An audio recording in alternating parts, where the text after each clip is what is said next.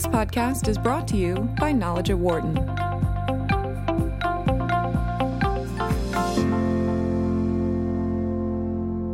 Welcome back to the Knowledge of Wharton podcast. I'm Rachel Kipp, Associate Editorial Director of the Knowledge of Wharton website. We're here today with Brian Feinstein. He's a Wharton Professor of Legal Studies and Business Ethics, and he has a new policy brief from the Wharton Public Policy Initiative that looks at foreclosure law and how the states may be able to fill a gap in regulation at the federal level. Brian, thanks for being here. Oh, thank you, Rachel. So, as I said, you point out that there is kind of a gap in regulation or a trend towards deregulation on the federal level. So, can you talk a little bit about how we got to that point? Oh, sure. So the the uh, change really mirrored. Uh, uh, the deregulatory shift rather mirrored the change in administration. So, uh, with the Trump administration coming in, federal regulators eased up on mortgage lenders. The Consumer Financial Protection Bureau, uh, that's the federal agency that's primarily responsible for enforcing consumer finance laws, they cut their enforcement activities by around 80 percent. Uh, in terms of monetary collections, so restitution and fines, uh, those are down by about 98% off of what they were during 2015 and 2016.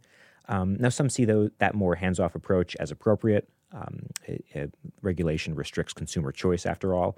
Others are concerned that without a cop on the beat, uh, lenders will return to the same practices that helped get us into the financial crisis a decade ago. Uh, for those that are in that second camp, um, uh, that recognize that the federal government's unwilling to act, uh, and yet there should be some greater regulation.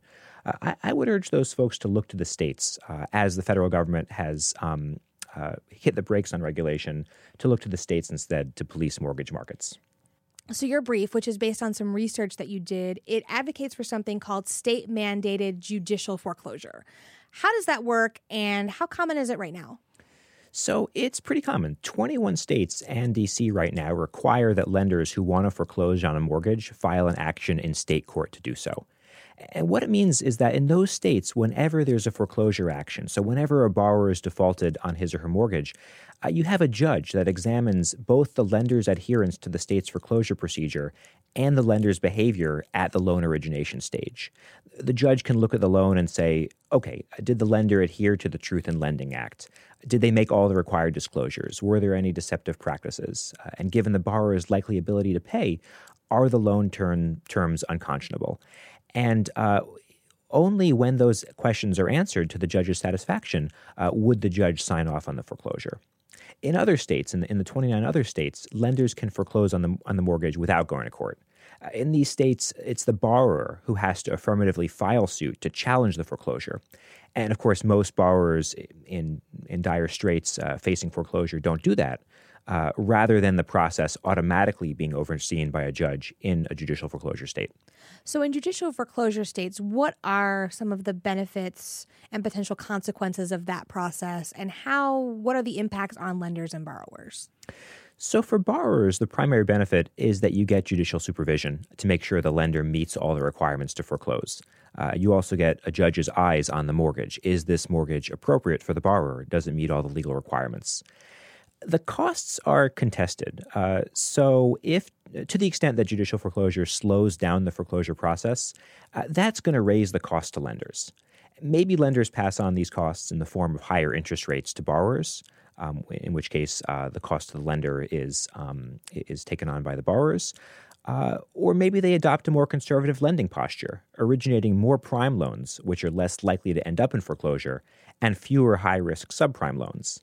Uh, so that's what my research examines. Basically, how do the costs and benefits of this uh, procedure play out? Um, whether lenders change their behavior at the front end, their loan origination decisions, based on concerns that if the loan blows up, they're going to have to face the cost. They're going to have to face a judge uh, in a judicial, judicial foreclosure state. Now, how did you study this? I mean, given that I would think that real estate markets from state to state differ pretty wildly, but not only that, I mean, real estate markets within a state, from city to city, region to region, even neighborhood to neighborhood, probably differ pretty significantly. Yeah, it's tough uh, because, uh, as you mentioned, you can't just compare uh, these lender decisions in a state with judicial foreclosure with decisions in other states or even within a given state because there's so many other factors that could impact mortgage markets. So, what I did was I compared loan application decisions in 14 pairs of neighboring states where both states have substantially similar relevant laws, but for the fact that one state requires judicial foreclosure and the other doesn't. So within these 14 pairs of neighboring states, I focused exclusively on areas near a state border, so metro areas that straddle a state border or other border regions. Uh, and um, as you mentioned, even within a given state, uh, mortgage markets and local economies can differ in different regions in the state. So this is a way to ensure that loans on both sides of the both sides of the border uh, are being uh, are being made in, in an area with similar economic conditions and a similar mortgage market. And then I made sure that I was comparing loan applicants with similar demographic profiles looking to buy homes in similar neighborhoods within those border border regions. Uh, and finally, I focused on a subset of lenders uh, that were subject only to uniform federal regulation at the time of the study. Now, I was also going to ask about demographics of buyers because I feel like with um, the demographics of the borrower could really affect how they might navigate this judicial foreclosure process just because people that might have a lot of resources and information at their disposal might be better off or better able to navigate it whereas somebody who doesn't might not be. Yeah, that's exactly true. And I, I uh, controlled for those features and, and, tried to pair similar borrowers uh, in both in states on both sides of that border. Uh, the federal government has this Home Mortgage Disclosure Act data set, which uh, examines for every mortgage application, so tens of millions of mortgage applications a year, uh, what are, what's the demographic profile of the borrowers, uh, race, gender, uh, income, uh, all of these factors uh, are identified in that data set, so I could control for those. And I paid special attention to uh, race and ethnicity and gender, which are factors that uh, many scholars have found uh, really influence lenders' decisions. Right. Your research shows that judicial foreclosure actually alters lender behavior in some key ways. So, could you explain what those are and also how they might line up with some regulatory goals of people who feel like this is an industry that needs to be regulated more? Sure. So there are really two ways in which judicial foreclosure impacts lenders' behavior. So, first, uh, lenders are less willing to originate new loans in judicial foreclosure states. So there are more borrowers that are rejected, more potential borrowers that are rejected in those states. And for the loans that lenders do originate, there are fewer high risk subprime loans and more prime rates, uh, which are less likely to end up in foreclosure in these judicial, judicial foreclosure states. So the bottom line here is that lenders adopt a more conservative lending posture in these judicial foreclosure states. Uh, essentially, judicial foreclosure acts like a regulation. Uh, we, we, can kind of think of regulation as a, a legislature or a regulatory agency um, issues an edict and then uh, polices that, polices uh, regulated entities' behavior at the front end. Well, judicial foreclosure is not like that. This is back end behavior after there's been, um, after the loan's gone south in some way. Um, but it has these front end effects. It encourages lenders to modify their behavior at their decision whether or not to, uh, to originate, originate a loan, uh, much like a regulation would. Because they know they might end up in court. Exactly. Multiple times. exactly. Now, judicial foreclosure, like as I said, it does impose some costs on lenders, and in some ways, it puts a lot of the onus on the lender. So, do borrowers potentially feel the brunt of that? So, approved borrowers don't. So, the folks that are being approved for loans tend to get better rates uh, in judicial foreclosure states. And that's important because uh, another study found that uh, around 40% of people who took out a subprime loan would have qualified for a prime rate.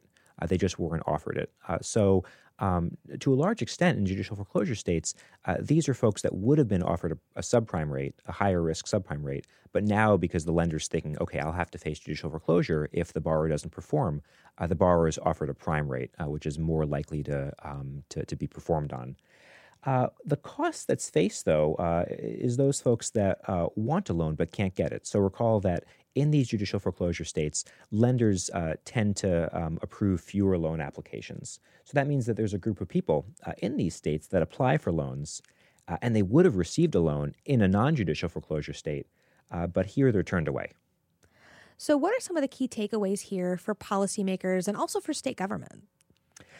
Well, I think the um, the main scholarly takeaway would be that judicial foreclosure looks a lot like a regulation. As I mentioned earlier, it, it's something that uh, lenders change their behavior ex ante at the front end uh, based on the sphere of being uh, hauled into court at the back end.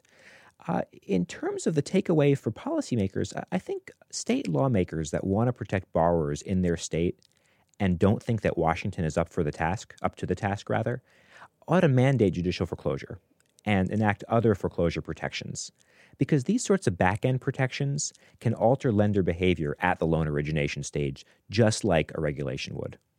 Now, what might be some of the potential roadblocks, though, to broader adoption of judicial foreclosure? Like, I was interested, your brief with the with the Wharton Public Policy Initiative actually includes a map of which states have it and which states don't. And I was interested to notice that um, it seems like the states that have it right now that they're not necessarily divided on political ideological lines. Like, for example, a lot of states in the Northeast that trend blue have it, but also Kentucky does, which tends to trend red.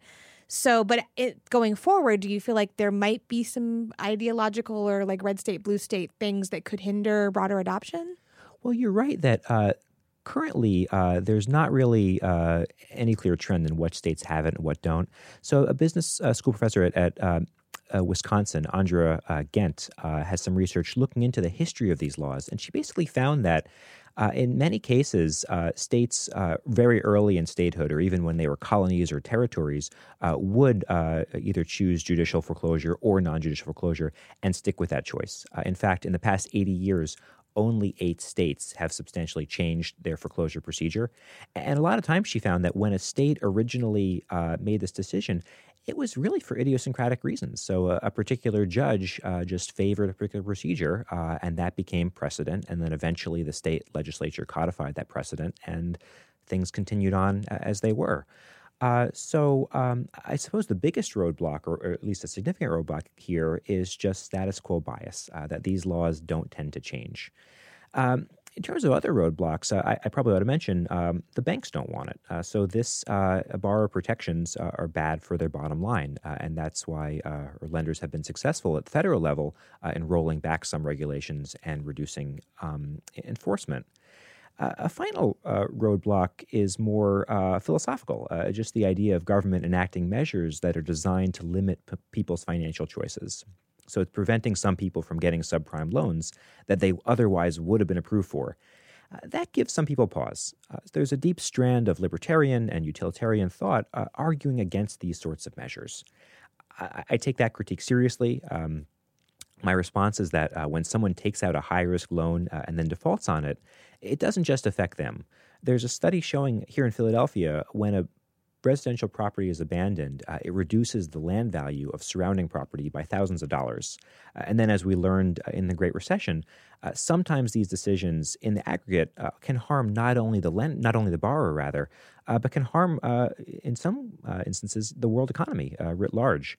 Uh, so there are those significant roadblocks uh, status quo bias, uh, the interest of banks, uh, and this notion of limiting consumer choice. Um, but I think policymakers interested in regulation uh, um, ought to look at those roadblocks as being possible to overcome. Now, another thing that I noticed about that map, which you can see if you check out the full brief on the Wharton Public Policy Initiative website, is that there are some states that do not have this that were really hard hit in the Great Recession by the subprime crisis. So, like California, Nevada, Arizona. But on the other hand, Florida does have this, and they were also really hard hit. Do you see judicial foreclosure or states having it or not having an impact during the Great Recession? And does that argue for or against broader adoption of it? It's an interesting question. Um, I'm hesitant to offer a, a, thought either way because there's so many factors uh, in these states, and, and, the reason I was so careful with this border design is because there's so much else going on uh, in, say, Florida or Nevada uh, that can affect uh, things like foreclosure rates.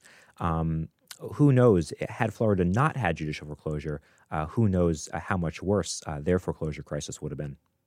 And what's next for this research? So, uh, with a co-author, uh, Manisha Padi at um, University of California, Berkeley's law school, uh, we're looking at the role that attorney generals play in um, in policing uh, uh, mortgage finance. So, it's been ten years since Dodd Frank was enacted. Uh, that law really granted an unusual amount of power to state attorneys general to enforce both state and federal uh, mortgage finance regulation.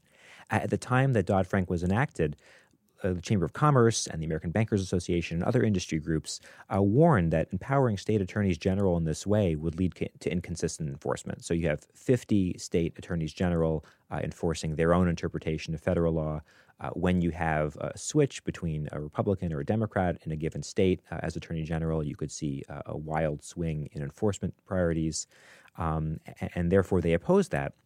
Well, um, Manisha Padi and I uh, take a step back looking at this. Okay, it's been 10 years since Dodd Frank was enacted. Do we see uh, that sort of uh, inconsistency and these sorts of fluctuations?